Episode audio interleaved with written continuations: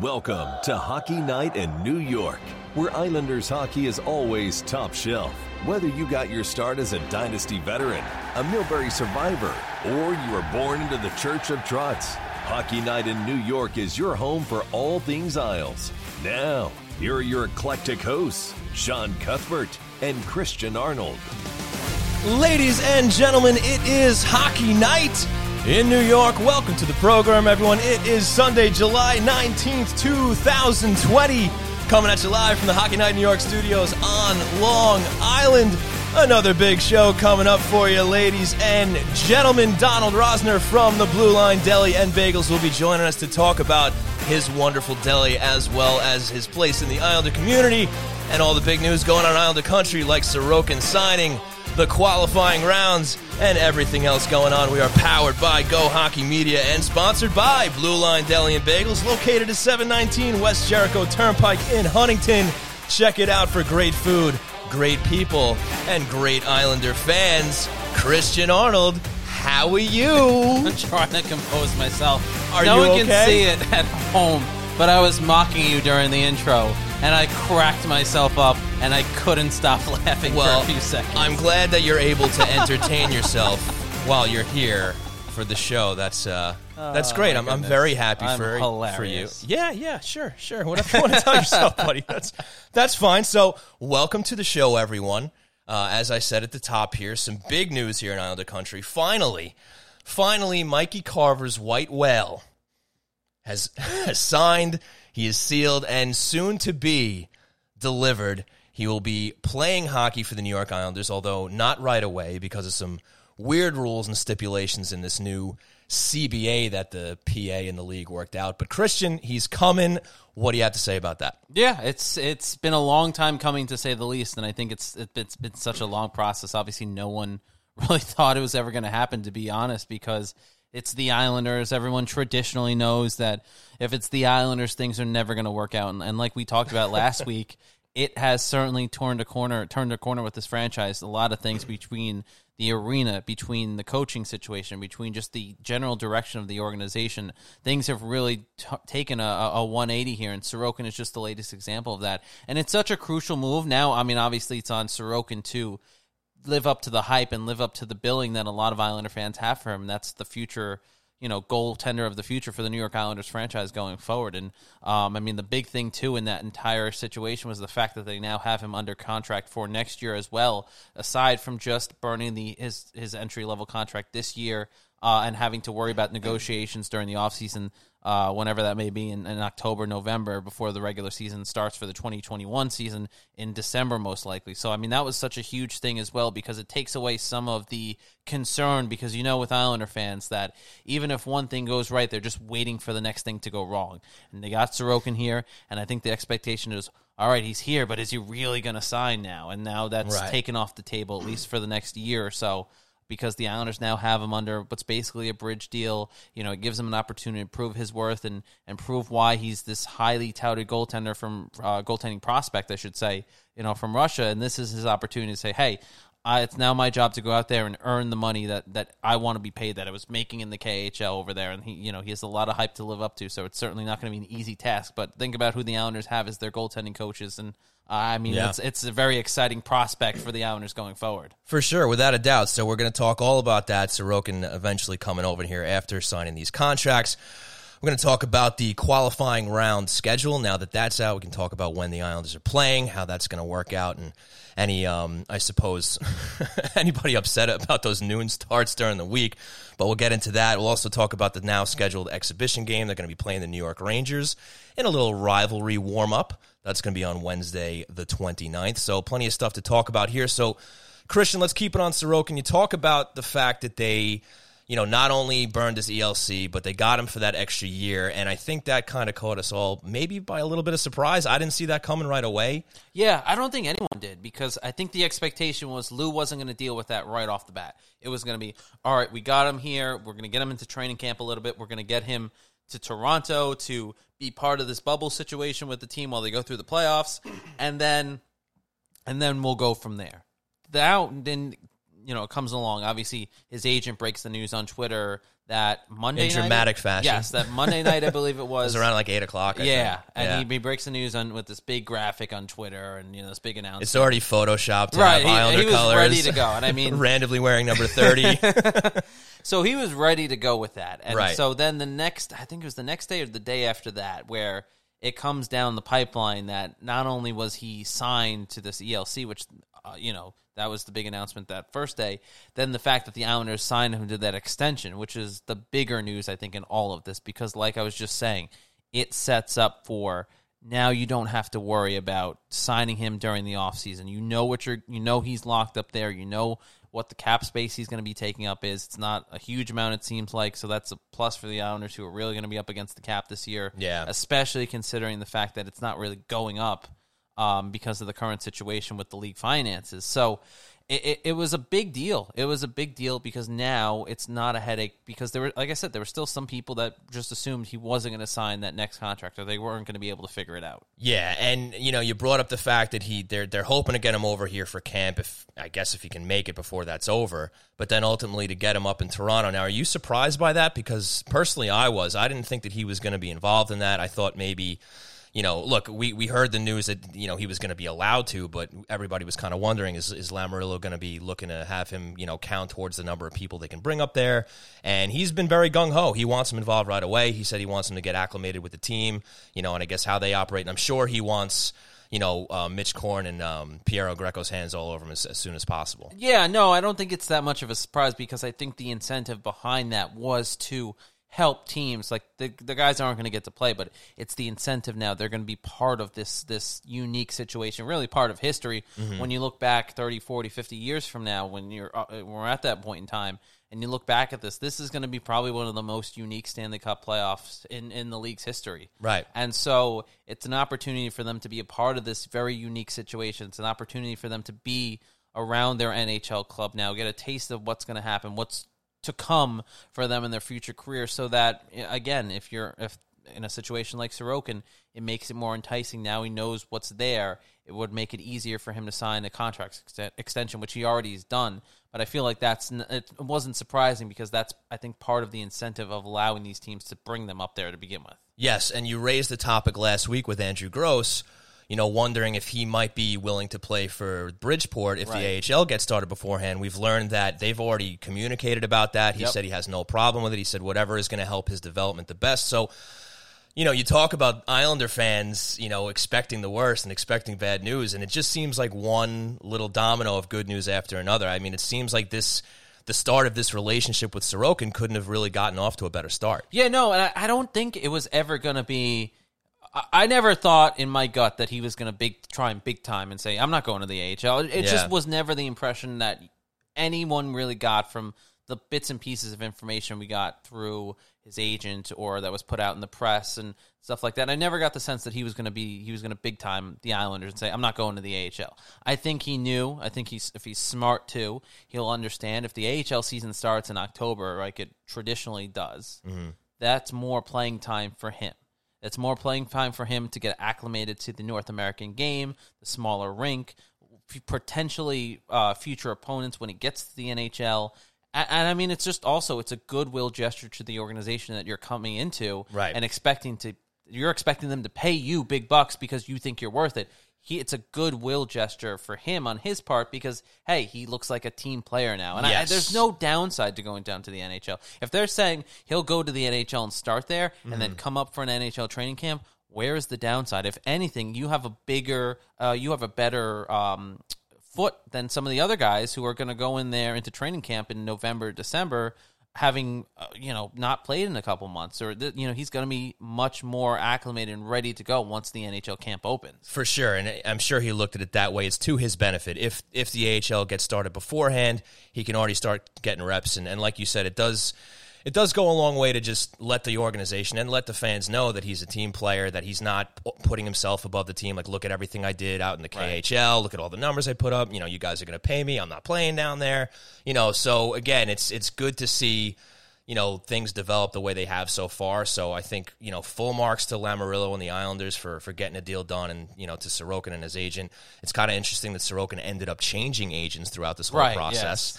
But they found a way to get a deal, and he's going to have that one extra year, as you said, and he will be a restricted free agent after that with arbitration rights. And uh, we, we'd like to hope that it won't come to that. that means things soured pretty quickly. Yes. if they end All the goodwill we were arbitration. talking about is gone. But Right. no, I don't. I would imagine we're not going to get to that point. But uh, also, who knows at this? You know what I mean? Like Right. everything is so crazy. Who knows what's going to happen? And you mentioned the salary cap and how that works with this whole deal. And it looks like they're going to be saving themselves about $1.3 million next season because this inevitably probably spells the end for Thomas Greiss's tenure as a New York Islander. Maybe creates a bit of an interesting dynamic now that he kind of knows for sure that this is his last hurrah here going into the qualifying rounds. Yeah, I, I mean, it's certainly. I, I don't know if they're looking at it like that because I think the focus on everyone going into the playoffs and into the bubble is, you know, we're going in there to win a Stanley for sure. Cup. Um, but I, I mean, when you're looking forward like that, sure, yeah, it makes sense. He's got He's a human to being. He knows, He's got to be forward thinking. I'm sure his agent is not stupid, and he's certainly thinking about that going forward. So, uh, the playing time he potentially gets in the postseason uh, for the New York Islanders certainly could go a long way for him when it comes to getting a contract next year with the. I mean, most likely not the Islanders, so somewhere else, um, wherever that may be. And obviously, you wish him well because he's been such a great. Uh, member of the Islanders organization as far as a team guy, a locker room guy. You know, he's he's a guy that everyone li- likes, and he's picked the Islanders up out of a lot of tough jams too during his tenure uh, between the pipes for the New York Islanders. So uh, you know, it's it's unfortunate that this is the way these things play out sometimes, but Right. obviously for the betterment of the organization and for the future prosperity of it, prosperity of it, Ilya Sorokin is such a key piece to that. Key piece to the New York Islanders being a Stanley Cup contender potentially down the line uh, as well. So it, it's again sad to see, but at the same time, it's just the nature of the beast. Yes, it is, and everybody's calling him the goalie of the future. We will find out soon. The future is almost now. He is a part of the Islanders organization, so very exciting times for the Islanders and their fans. But with that, folks, we got to take a break because Donald Rosner of the Blue Line Deli and Bagels will be joining us. So thanks so much for tuning in to Hockey Night in New York. Remember, you can tune in live or for the archives at hockeynightny.com. We'll be right back. The only thing better than a great Long Island deli is a great Long Island deli run by die-hard Islander fans. Blue Line Deli and Bagels located at 719 West Jericho Turnpike in Huntington will make any Islander fan feel right at home with its familiar blue and orange theme and Isles decor. Blue Line Deli and Bagels proudly serves Bagel Boss bagels along with breakfast favorites, hockey-themed heroes, quesadillas, salads, fresh-made smoothies, and much more. So stop on in for delicious food, clean atmosphere, and a happy staff ready to greet you with friendly service no matter what team you support. Want to place an order for pickup? Call 631 944 3222 or visit BlueLineDeli.com to check out the menu and order online. Blue Line Deli and Bagels, where the great selections will have you saying, yes, yes, yes.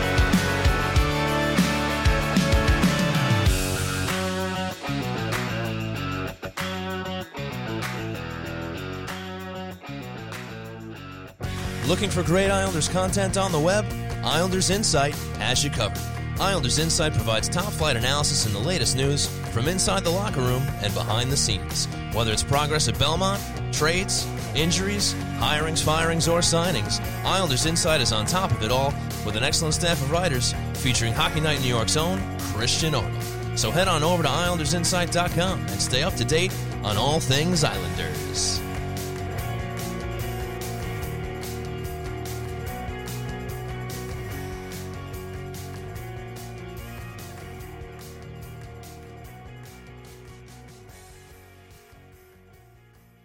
Hope you enjoyed the ads. Now let's get back to Hockey Night in New York with Sean Cuthbert and Christian Arnold. Welcome back to the program, ladies and gentlemen. Joining us right now from Blue Line Deli and Bagels is Mr. Donald Rosner. Donnie, thanks so much for joining us tonight, buddy. How you doing? Doing great. Thanks for having me. Absolutely, absolutely. So let's get into it here. You're a very popular man these days. I believe you just got off another show with Gary Harding over at uh, Sports Talk Radio. How'd it go? I hope it went all right. I hope I didn't stutter too much. Maybe I saved some stuttering for right now. We'll see. Sounds good. Sounds good. So obviously, you know, you, you opened up the deli a, a few months back amid, amid some hard times, and you know, you've been doing your best to be a part of the Islanders community and help out in any way you can. And, you know, you have a lot of admiration coming from us here at Hockey Night in New York with all the work that you did with Devin over at Yes Men Outfitters. And just maybe to get started, just talk a little bit about that and, uh, you know, how you've kind of uh, woven yourself into the Islander community as well as the Long Island community. All right, sure. So, you know, when we opened, it was like right when all this started. And, uh, it was scary you, know, I didn't really know how to handle it. So to be honest with you, I've done a lot of charity stuff in the past with Bagel Boss, and it just made sense. Like, you know, there was a very, very public, you know, announcement coming from everywhere. Like, you know, these uh, healthcare workers need help. So thankfully, we were able to be open, and um, you know, we just did our part. And uh, another thing was uh, there was like shortages for toilet paper, paper towels, and water, and my suppliers had all that. So, um, excuse me, we uh, put that stuff all out at cost, and just you know, we tried to introduce ourselves into the community on a good note, and um, that's just how we are. You know, it's something that I would do anytime, whether it was when we open or ten years from now. But you know, we just wanted to be uh, a part of the good, you know, coming out of all this stuff. Hey, Donnie, it's Christian. Uh, thank you. First of all, thanks so much for everything you've done. I know we worked together on a story for Islanders Insight, and it was just it was an honor to tell the story of what you guys were doing because it was such a great thing at the time. Uh, and it was really noble considering you had just started a business. Devin was running a business of his own, uh, and you guys were taking time and putting other people ahead of that. And I think that certainly deserved to be told and commended. But I, I think one of the really interesting things, too, out of all of this has been the, the fact that the Islanders community has, Islanders fandom community, I guess you could say, has kind of stepped up in return and and really supported you through this endeavor. I mean, you've had Butch Goring there, you've had Brian Compton there from NHL.com. Um, Brendan Burke and his wife have been through to your deli as well. I mean, and so many Islander fans teams like have also made the what you can almost call a pilgrimage at this point to Blue Line. Just what has the response been from the Islanders community uh, to your deli, especially in these really hard times for for small businesses in this area? So I, I can't even express this in words, but I'll try. So basically, to put it simply, if if the Islander fans that have been coming in religiously haven't been, we'd be screwed. Um, I, I'd definitely be in trouble because, you know, this pandemic hit everybody so hard, and and unfortunately, I've seen so many friends and family members have to close their stores permanently because of it. I mean, in, even in Manhattan now, it, I mean, they're at like 40% capacity. And um, a friend of mine who owns another place in Manhattan was just in my store yesterday, just telling me how hard he was hit and how he's struggling. So, you know, the Islander fans have really embraced me and what I've been doing, and I can't even tell you how grateful I am for that. Um, you know, I have a family with kids and everything, and not to sound like a sob story, but I just, you know, this stuff is real. You know, this is like my livelihood. So, um, on I on a daily basis, out of let's say let's say 300 people come into the store, I would say 200 of them are are wearing Islander gear or hockey gear, and um, I mean that's just it's unbelievable. And I mean I can't even I don't even know how to say thank you enough to everybody that's been coming out. No doubt about it, Donald. And you know, you've you've gotten very innovative over there at the deli too. You've had a lot of uh, pretty cool co- promotions and contests. Uh, you had a basketball hoop set up in there. you had people taking shots right to, to win gift cards and, and sandwiches and stuff like that. So I love what you're doing with that. And you know, you have a big you know a sandwich menu with Islander themed uh, and hockey themed names and stuff like that. Do you happen to have a fa- a particular favorite uh, sandwich on that menu or anything like that? Yeah, I do actually. So um, well, first of all, I just want to say the whole like interactive thing that we do, that's, that's just like pure fun. Um, like when you go into a deli and you order a hero, um, if they're making things fresh and everything, it takes a few minutes. So, you know, people are standing around and right now, um, it's very uncomfortable standing around in a place where, you know, you're thinking the person next to you might have COVID. So like, you know, it's, I see I see how uncomfortable it is for people, and people try to avoid each other and everything. So sure. we put a box of gloves um, on top of the windowsill, right next to the ping pong table and the basketball hoops. So you know whoever's going to play puts on the gloves and they can play. But it, it it distracts them from what's you know what they're thinking, which is usually bad stuff. And um, it buys us the time to make the food fresh and everything, you know, and it makes people not realize that they're waiting, you know, four minutes for us to make like a really nice big hero. So anyway, as far as my favorite hero goes, um, that would be the Jimmy B, which is the only one that's not hockey related. That's named after my father-in-law who uh, passed away a couple years ago now. Um, he was always a fan of me and my ideas, and um, he always told me that I should invent something and become rich and take care of his daughter. and That's um, a great idea. you know, it, yeah. So you know that that whole idea has been hard on me, but I think the Blue Line Deli is kind of working out, and I think that he's looking down and he'd be proud. So the Jimmy B is my favorite. Talking with Donald Rosner, the owner and proprietor of Blue Line Deli out in Huntington. Uh, obviously, Donald, you're a huge New York Islander fan, and you know we got to talk shop with you. Islanders are in the playoffs. The playoffs are right around the corner now. We're right in the middle of training camp, but one of the bigger stories too, aside from the Islanders being in the playoffs, is Ilya Sorokin, the white whale. By the way, has a sandwich now at your shop. How excited are you for Ilya Sorokin to finally be a New York Islander? I am so excited. I've been wanting this guy just like a lot of other Islander fans for years. And, um, you know, there's a reason why we all feel this way.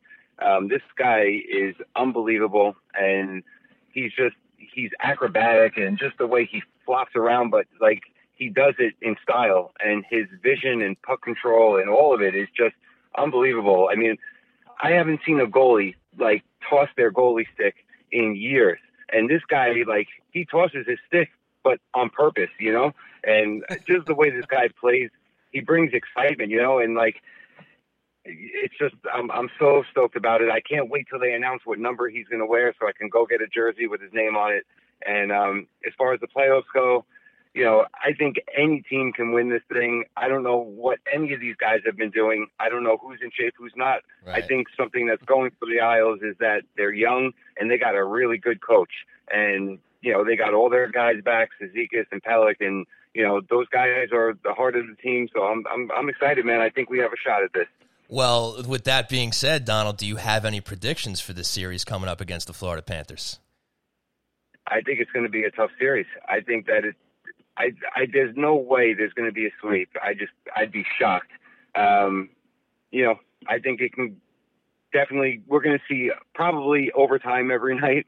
And, um, you know, I, I would say the Islanders are probably, let's say, I mean, I don't know. I want to say the Islanders will take it in three to two. I, I don't know.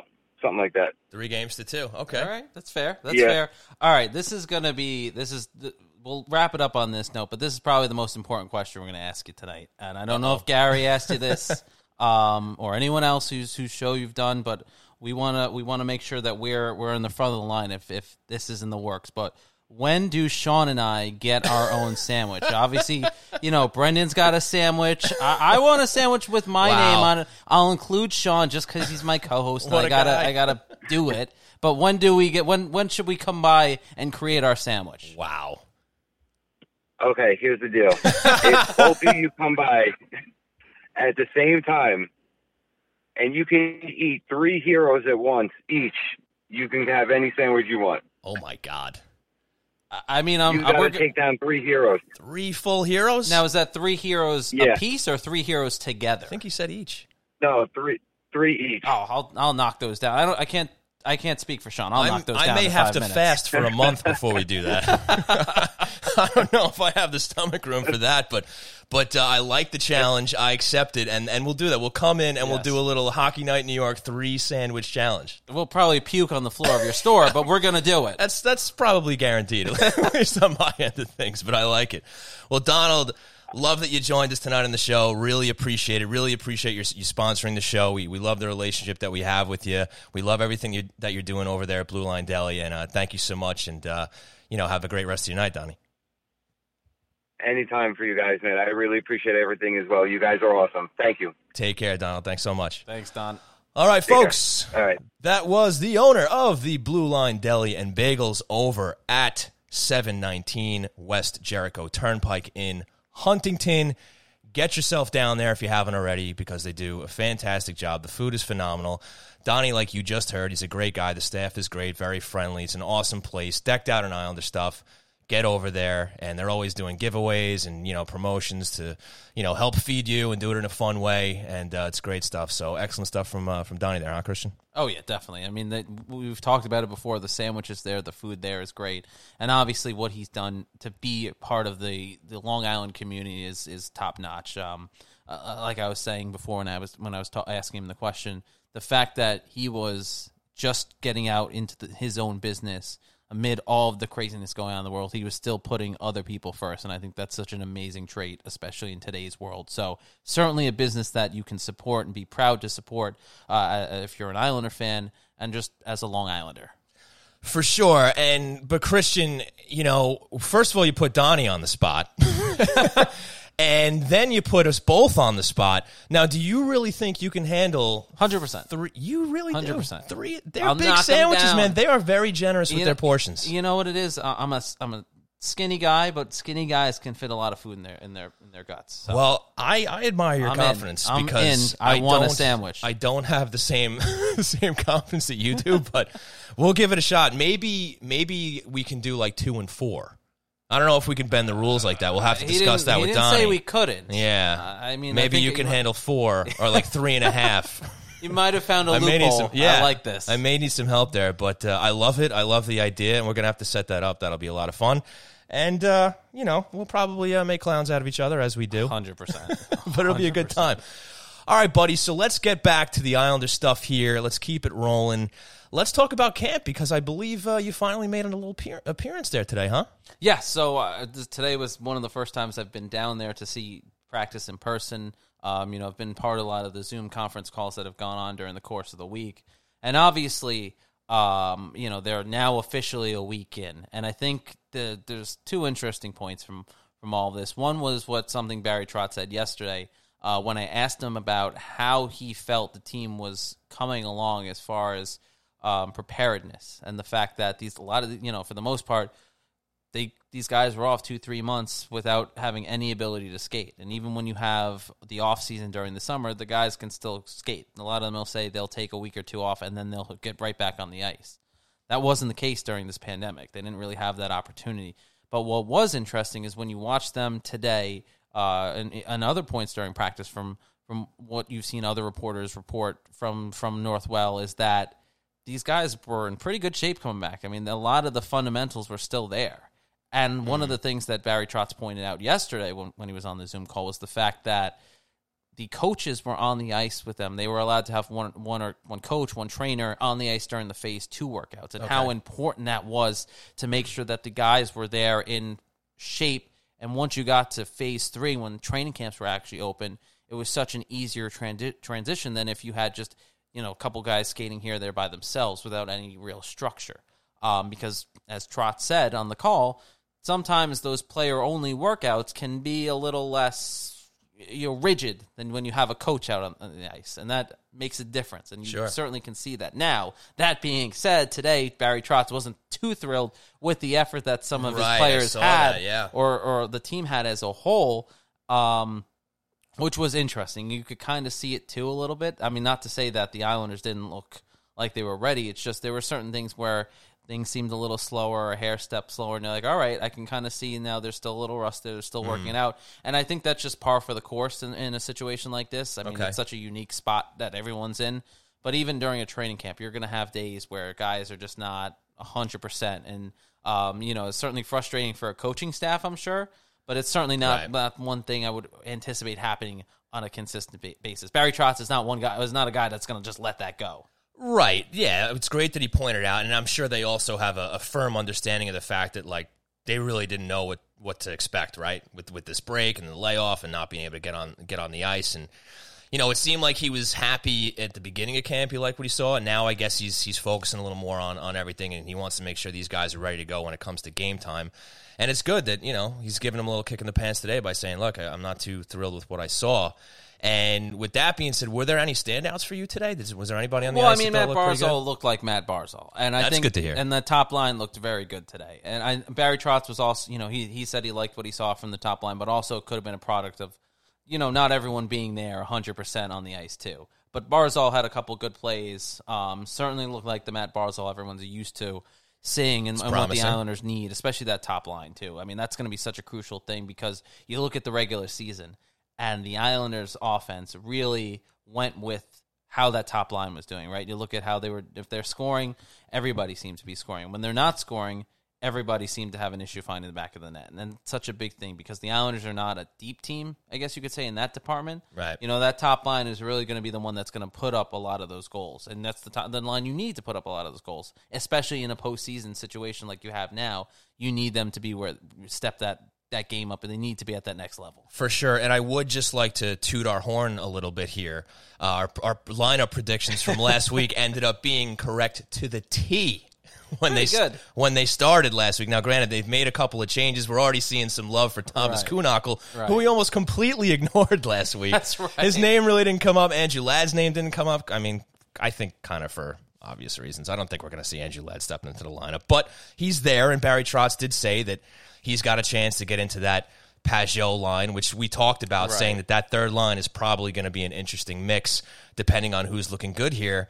But it sounds like Kuhnhackl, Knuckles might uh, be a front runner for a spot on that line. Yeah, it's it certainly seems like it too. Another name that's been tossed around a bit on these conference calls is Ross Johnston, whose name has been mentioned Really? more times than you actually have thought it Huh. would be during these. Yeah. Uh, when he talked, when Barry Trotz has talked about some of the the character players and some of the guys that are, are, pl- are out there and doing well Hmm. uh, during camp. So I, I mean, that is not a surprise to me because, like I, s- I think, like I said last week, Ross Johnston is a guy that Barry Trotz and the Islanders organization ser- ser- seems to really like because he's like he's plays a similar game to Matt Martin, but he's a, he's a pretty good, I guess, utility player. I guess you could call him almost a little bit um, for them, and they like the style that he plays. So his name has been thrown around a little bit.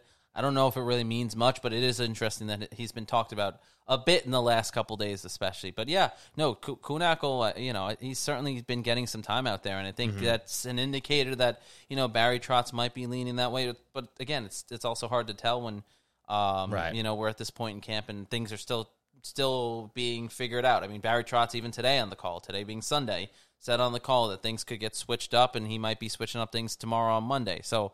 I mean, Right. things are very subject to change through all of this because, or, and especially after a day where Trotz maybe didn't like the effort for some of the guys. Yeah, and I think that puts a little bit of pressure on the coaches here, you know, just with all these unknowns and just with how quickly, like you said, things can change. Mm-hmm. And they really have to make these decisions on the fly. So they have this camp going on right now, and, you know, I guess that will help, you know, make some decisions heading into, you know, when the game starts. But I think. You know, we're really going to see the assessment made, and, and again, it's going to be have to be quick and on the fly when, when that exhibition game comes up up uh, against the Rangers, and we'll talk about that in just a moment. I did want to ask you, and I know it's just day one for you and it's early, but did you happen to notice anything between the goaltenders today? How Varlamov and Greiss might have looked? Yeah, no, uh, I mean not not too much. Um, I, I mean Varlamov, Varlamov made a couple good saves on, the shoot, uh, shootout saves. I think I tweeted that out. Um, it's a little hard to tweet out a practice scrimmage and be really compelled by some. So of the we got right now, man. Yeah. so I mean, he looked he looked as good as it's going to be, I guess, during a, a, a scrimmage. I Sure, mean, so- you know, sure. these guys aren't going 100. percent They're certainly going a lot harder than I think you'd expect in a normal training camp. But this, Yeah. this situation's obviously different. But you know, still not going 100. percent But yeah, I mean, I think I still stick with what I said. I think a week or two ago, where I said Varlamov's going to be the number one. Right. Um, and I kind of stand by that now still. So it, it'll like like everything else. It's it's a work in progress. Everyone's trying to figure it out. And 2 Mm-hmm. just go back to one point you said before with the players and how the lineup's going to shake out. The one con- one thing that I don't think we really acknowledged Mm-hmm. is the fact that it's going to depend on which players are available or not.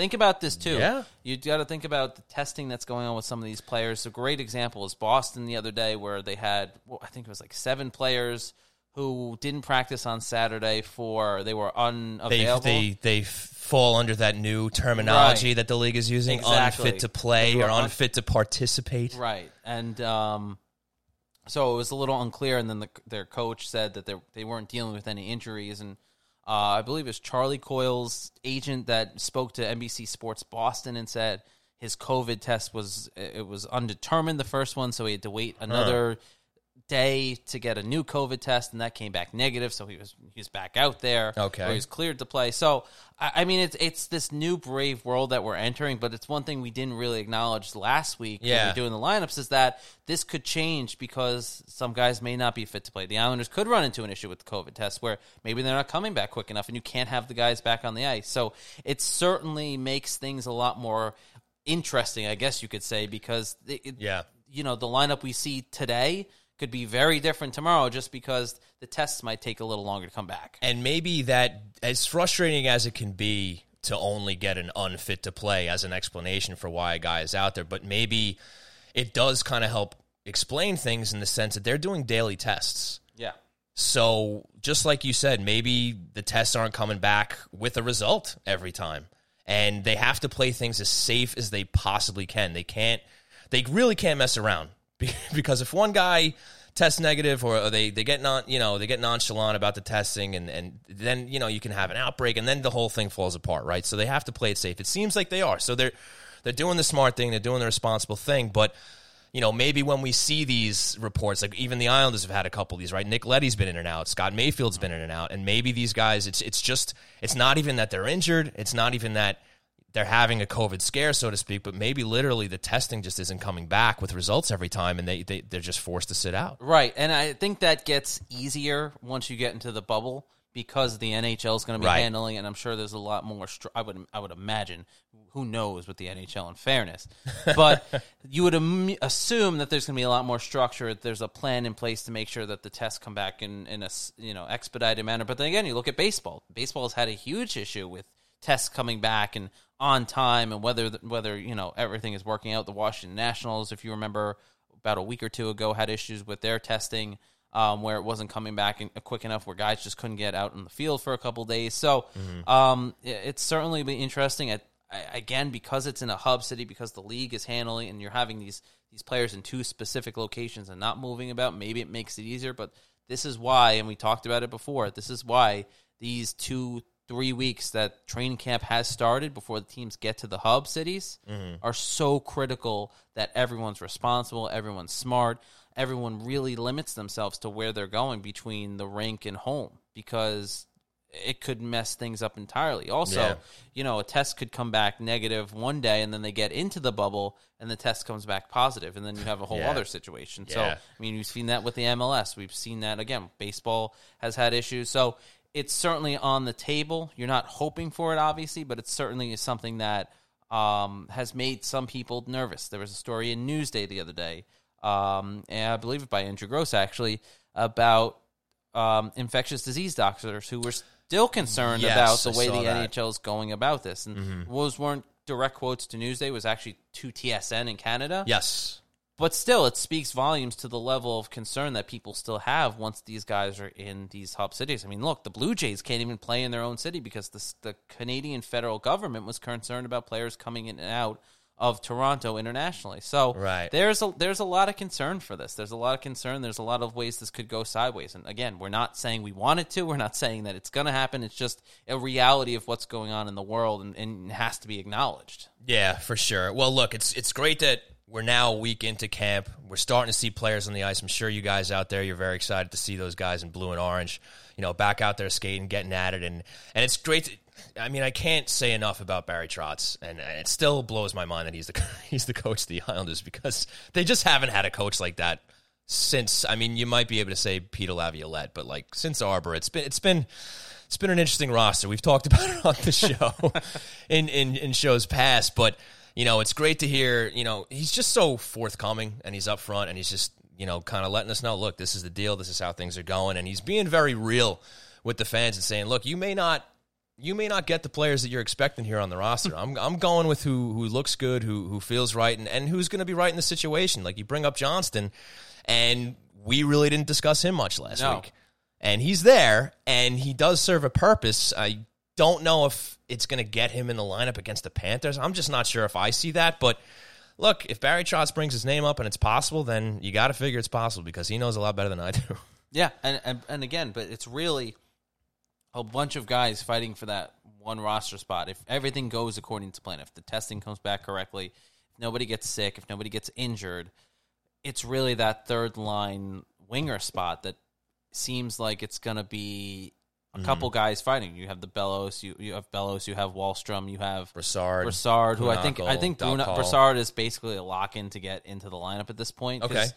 It's it's weird when you think about it. You're not going to play Derick Brassard. He's all this playoff experience. He played with Pageau too. When you think about and it, he's he's been known to be clutch in the playoffs. and on the wing, both of those yes, guys. and on the wing too, he was very successful during the regular season. So you Mm-hmm. kind of bounce all those different ideas off into this one bucket of how this is going to play out. I guess you could say. Sure. It just makes the most sense that he's going to be the one out there, and then it really becomes who's going to get that that other winger spot. Who's going to be there, and it, it's.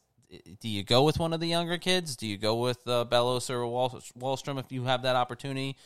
it, it's tough to say. And if if that's the way that third line is being built out, you know, Kuhnhackl makes a lot more sense there than you know maybe a Wahlstrom or maybe a, a Bellows in that situation, just because it seems to mesh a little bit more with that line and with what you're creating in that situation. Right, unless we forget, even though it didn't count, Kuhnhackl did start the the playoffs last year with some fireworks with that goal on the opening shift. Look, Kuhnhackl Kuhnhackl had two goals waved off in the playoffs. He he had um I think one. Oh, yeah. two I think you're well. right. Yes. Um. So he he was negative two for goals in the playoffs, but they were the there was the he was the best looking player out there with negative two goals Yes. during the series. But I, I mean, in all seriousness, you look back him look back on him in that playoff series, he was pretty good.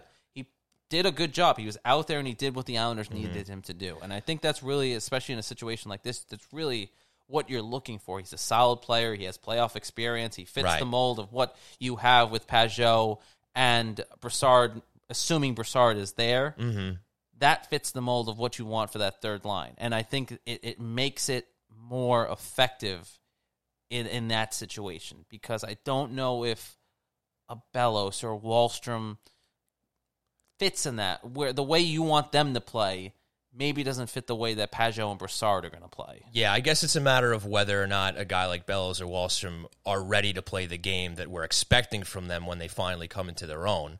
And Barry Trotz has already said if there is a tie between guys, it's going to the veteran. Right. And, and but that makes the most sense in this situation. You're in the playoffs, you want a guy that's going to go out there and really um, you know, do what you need him to do. And in this case, you know, Kuhnhackl's a guy that, you know, he's obviously got a little bit of speed. He can he does have a shot when he gets the opportunity.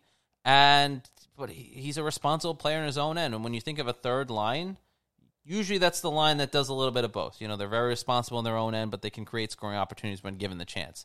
And this is the first time too we're going to see a full four lines of healthy centers too. Where Pageau is going to be the third line center, and it makes mm-hmm. that you know it takes a lot of that pressure off, like we were talking about before. It takes a lot of that pressure off that he was feeling trying to fill in a higher spot, and the fact that he's getting a full training camp too. I mean, that's huge for for Pageau and and Andy Greene too. Andy Greene, we're not sure he's actually going to get playing time, but still, Right. for him to get the t- opportunity to play a f- to participate in the full training camp with the Islanders now it makes their job so much easier because there's a much better understanding of the system there's a much better understanding of the guys you're playing next to especially considering Pageau Brassard have a history playing with one another they know each other a bit and it makes that so much easier and for Pageau again getting to know the other guys on the roster makes that transition so much easier because you'd have to imagine Pageau's going to be out there on the power play in some form or the other. And he they were doing power play work today, and he was out there on the power play on the special teams unit. So There you go. it certainly makes sense that this is going to be. Uh, it helps them, him, him, Andy Greene so much in this situation. They got a full training camp. It makes that third line so much more potent, and you finally have those four lines again that the Islanders can roll, Right. and that makes them the deadly team that they are. For sure. Well, I think that kind of wraps it up for camp, right, Christian? I think we pretty much covered all bases there. Yeah, I think so. All right, so folks, want to thank you one more time for tuning in to Hockey Night in New York. Remember, you can tune in live or for the archives at hockeynightny.com. We're going to take one more quick break, and then we'll talk about the exhibition games and the schedule for the qualifying round. We'll be right back. When it comes to Long Island hockey swag, no one does it better than Yes Men Outfitters, the independent lifestyle brand born on the island to support the game, the team, and the players you love. If orange and blue are your team colors, visit YesMenOutfitters.com for a wide selection of themed shirts, hats, hoodies, and newly added masks and tumblers. All apparel is designed and created in-house with the same passion and dedication as your favorite team on the ice. So upgrade your wardrobe and show off your pride today by visiting YesMenOutfitters.com. Don't forget to use promo code HNINY for 15% off your order. Yes Men Outfitters. Stick to the system.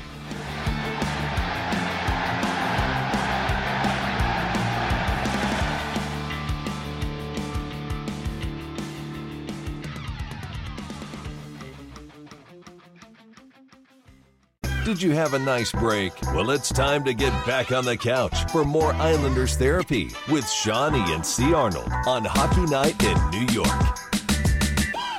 Oh, welcome back to the program, ladies and gentlemen. And here we come back for a little exhibition game discussion, as well as the qualifying round schedule before we wrap things up. So, Christian, assuming you're able to get it together over there as you're laughing yourself away to yourself, I don't know what's going on, but are you all you right? again. I was And- mocking you again. It's so easy. You have the same intro every time. And welcome back to the program. I'm Sean Cuthbert. Well, that's that's kind of how it works here, buddy. That's ah. that's how we do things here at Hockey Night in New York. If you don't like it, I mean, up. you can go. It's fine. it's fine. Don't worry about it. Ah, jeez, next time I make a Dunkin' Donuts run, I will remember to not text you. That's that's not nice. You are not a good friend. All right, so let's talk about these exhibition games. We now have a schedule for those. They will take off on Tuesday, the 28th. That's when we finally start seeing some hockey, even though the games won't count. But still very exciting. And the Islanders will kick things off on the 29th, the Wednesday, at 8 p.m. against the New York Rangers. And we get a little crosstown rivalry there. And, you know, we're calling these games exhibition games, but I think they are going to be a very, very different animal as far as exhibition games go because it is the one game that these teams are going to get before they're playing essentially playoff hockey, win three games, lose three games, and you're out. And I think we're going to see a little more fire in this Islander Ranger game and all the other exhi- exhibition games throughout just because these guys, A, are fighting for spots in that qualifying round. And I think they're going to want to play as close to top speed as possible so that they're kind of hitting the ground running once they start their qualifying round. Well, when you're basically scrimmaging yourself for two, two and a half weeks or something like that, that that exhibition game because they only get one, it becomes crucial because that is the first competitive game any of these guys are going to play since March, you know, twelfth or whatever it was when the league paused. Sure. So that becomes such a crucial thing heading into the play-in rounds, heading into um, you know this this I guess you could say makeshift first round of the playoffs, uh, so to speak here. Uh, and you're right, it it becomes crucial because for if you're a coach, these are where your your last minute decisions are really going to be made. This is where you're going to mix and match, possibly. This is where you're going to test out the lines that you've thought through training camp are going to get you into the playoffs and get you a deep run. And this is going to be your first opportunity to really see it in game action because after that, it's it's go time. There is no there is no wiggle room. There's no room for error once you hit those best of uh, five series because you got to win three games. It's such a short window that any mistake, any little error, there's not a lot of room to correct it. There's not a lot of time to make the changes that you're going to need to maybe um, correct some of the some of the mistakes that are made or whatever the case may be. This exhibition game, like you said, it's it's going to be so crucial. This turns into basically game 79 or game 80 of the regular season. Sure, sure. Now, if you're Barry Trotz, and obviously a goalie has to be selected for game one, do you think he's going to split the game between Varlamov and Greiss to get a better assessment before going into game one? Or do you think he's going to pick his man beforehand, give him the full game so they get a full rep before they get started? Yeah, I think Barry Trotz is going into the hub city knowing which goaltender he, he's I agree. starting. I don't think that it makes sense to split time because, sure, you want to keep both goaltenders, I guess, fresh and ready to go if you need one or the other. But I think by that point, you know which goaltender you're going with, and it just makes more sense to give them the opportunity to get that full rep in. Because, Yeah. like we were just saying, this is going to be a real game. Basically, this isn't. It's called an exhibition game, quote unquote, but it's going to have the game, the feel of a real game, regular Yeah. season game, playoff game, because these both both of these teams know how crucial it is to f- get this off on the right foot. And not only that, Christian, but everybody's playing a team that they, they could potentially be seeing in the Yeah, next round. That's true too. I didn't you, you add that onto the. It's just it's almost like a scouting game too. Then Right, right. And, you know, look, there's a big mental aspect to these games, right? And you might want to even send one of these teams a message. Because, look, I mean, obviously chances are against it if you look at the standings and you look at how, how things fell, but you could see the Islanders and the Rangers meeting, meeting each other later on.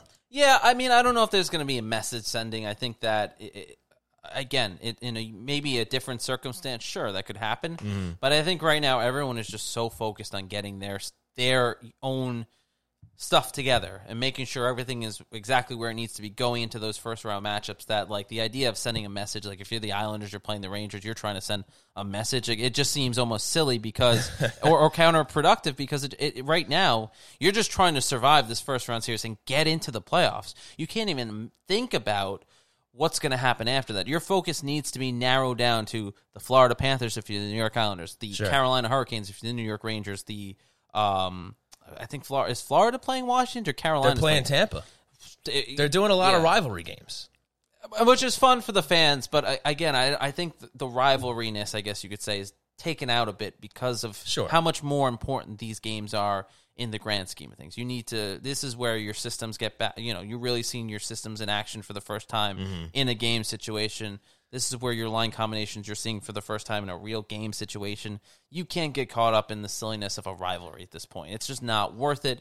And the foresight has to be everything's focused on that first round matchup. And these are fair points, but I will say I'm glad the Islanders aren't the Carolina Hurricanes in this exhibition series because they are playing the Caps, and you talk about sending messages. Tom Wilson is not shy about doing that, whether it's exhibition or otherwise. So I'm just glad that there's no Islanders that, that may fall victim to a, a questionable Tom Wilson hit against the Caps before the, the real games get even started. And to piggyback off of that, the thought just popped into my head.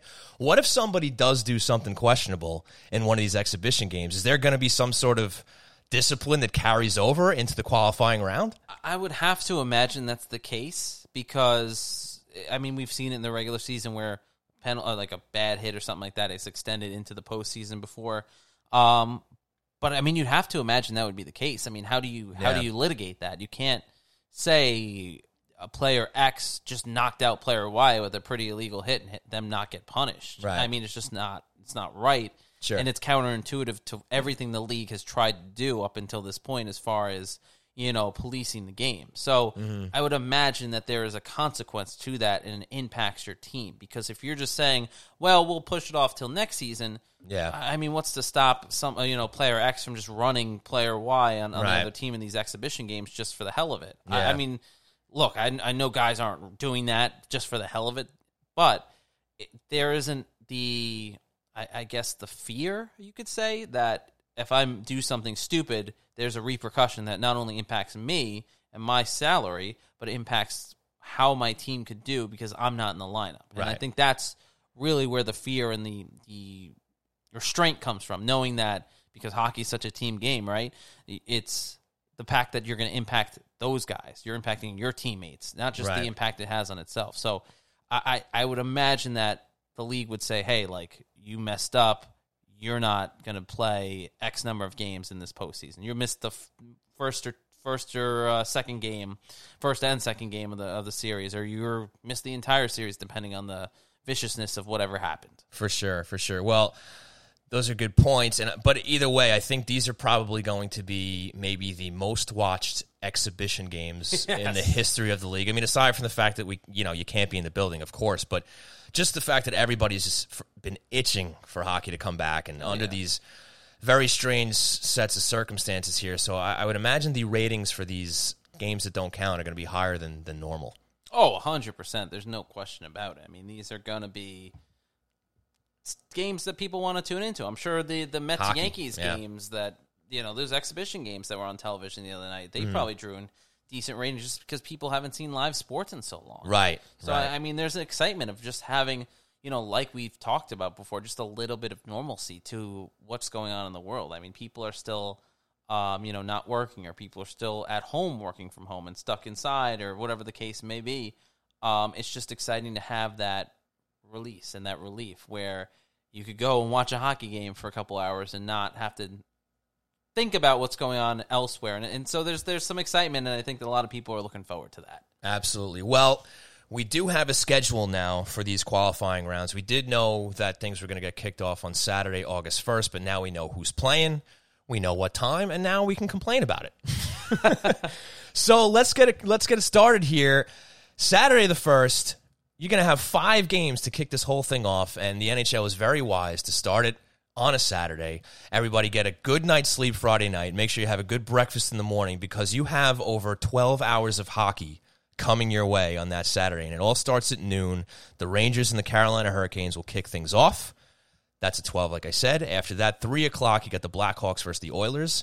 Then at 4 o'clock, your beloved Islanders will be playing game one against the Florida Panthers. After that, you get 8 o'clock. That's the Habs against the Pens. And then they will wrap up that first night at 10.30 with the Jets versus the Flames. And as far as the Islanders are concerned, beyond that, you get back to back Tuesday, Wednesday noon games, Christian. Yes. So I know most Islander fans are not fans of the afternoon scheduled games, but I think in this situation, beggars really can't be choosers given the limited scope of places to play and just the way this whole thing is set up. Let's just be happy that hockey is actually about to happen. And I guess Christian, do you have any opinion on how they they set this up? Do you like? I mean, look, obviously they're they're working with a very limited you know ability here, but I mean, do you like how they set this whole thing up? Look, the we, let's call it what it is. The Islanders and Florida Panthers are not a marquee series, and I think No. I think any objective person can come to that realization. Even if you are an Islander fan, you can come to the realization that if you're a national viewer, your interest in the Florida Panthers New York Islanders series is most likely somewhat limited Compared Uh, to the rest, yes. right? Other than the fact that you just want to watch live sports. I mean, that's that's exciting for Right. for for everybody. Right. But the idea that it's at twelve, it's fine. Islander fans will watch it. You'll get the you know the casual viewer as well too. And like I said, a lot of people are you know whether they're not working, they're working from home, they're on vacation, um, you know, a staycation, if you will. Um, there's going to be plenty of eyeballs on this game, regardless of what's going on, regardless of the time slot. People are going to be able to tune in and watch it, and I think that's the most important takeaway. It's it's that return to some semblance of normalcy. You get your hockey back. You get to watch the Islanders, and they're competing in the uh, the tournament. I don't know. I don't know how to phrase that first. Sure, that play- works, yeah. the play-in round, the Yeah. postseason tournament. the the the playoffs that kind of aren't playoffs because aren't they doing something weird with the stats too? Like any Yeah, stats a player accumulates in the qualifying round is considered playoff stats, but they're not considered playoff games. It's very strange, but I mean, this is the stuff that they they you know negotiated with the with the players' association. So Right. I, I mean, you know, it's a lot of the legal mumbo jumbo, but it, it's just, I mean, it's at noon. It's fine. People will watch it. It's exciting. The Islanders have then have this. If they get to a game four, it's on a Friday, and if they get to a game five, it's on a Sunday. So regardless of the start time for those, people will be. We don't know that yet, right? That's still TBD. TBD. TBD. Okay.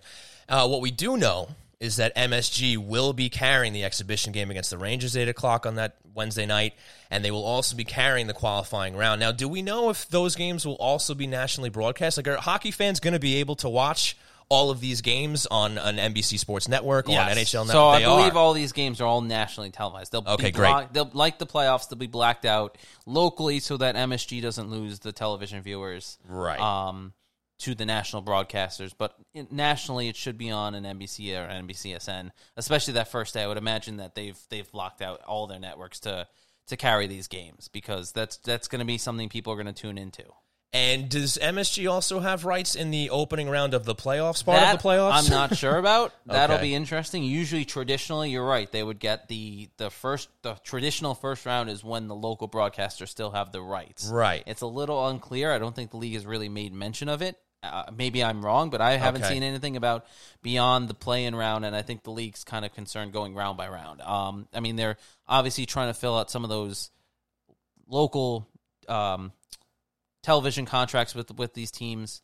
Um, uh, some of these broadcasters lost out on local television games because the season stopped short.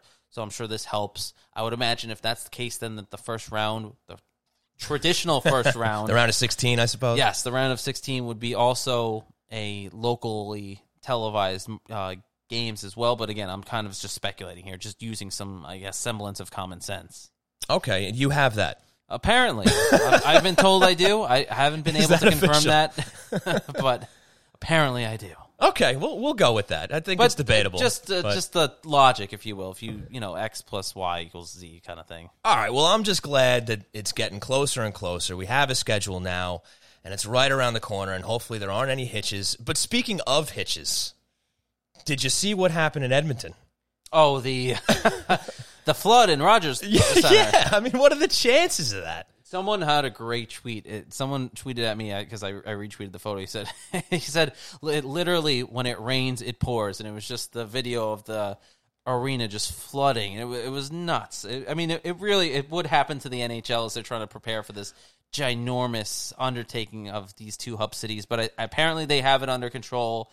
The impact won't be felt for these teams going to the hub cities. The arena will be ready for them Right. once they get there. And so I think that that's the biggest thing. There's still, you know, I think there's what still two weeks left before they go. Yeah, they said that it's not going to be a problem. So there's plenty of time, which is which is good for the league and which is good for Edmonton. It just amazes me that of the 32 buildings that the NHL has utilized this year for NHL hockey games, that it just so happened to be one of the two of course that they're Of using. For, I mean, that's just unbelievable. What are the chances of that? You can't make this stuff up. But with that said, Christian, I think I think we're all set here, right? Yeah, covered, sure. all covered all bases. We can wrap this up. I think so. Well, folks, with that being said, that's exactly what we're going to do. So I want to send a big thanks out to Donald Rosner of Blue Line Deli and Bagels. Really appreciate him coming on, talking about the deli, talking about the Islanders, and just thank them as our sponsor. Really appreciate it. Remember, get yourself down to 719 West Jericho Turnpike in Huntington. Excellent food, excellent sandwiches, and apparently we may have a sandwich eating contest here. Between Christian and myself And over at the Blue Line Deli. And uh, yes, throwing up contest. Exactly. So, really appreciate you guys tuning in, hanging out with us tonight. Remember, please rate, review, subscribe over at your favorite podcast provider. That helps us out. Tell your friends, spread the word. Remember, you can follow Christian on Twitter at C underscore Arnold01. Follow myself at Shawnee Hockey. You can follow the show at Hockey Night NY on Twitter, Facebook, and Instagram. For Christian Arnold, my name is Sean Cuthbert. Have a great rest of your night. We will see you next week.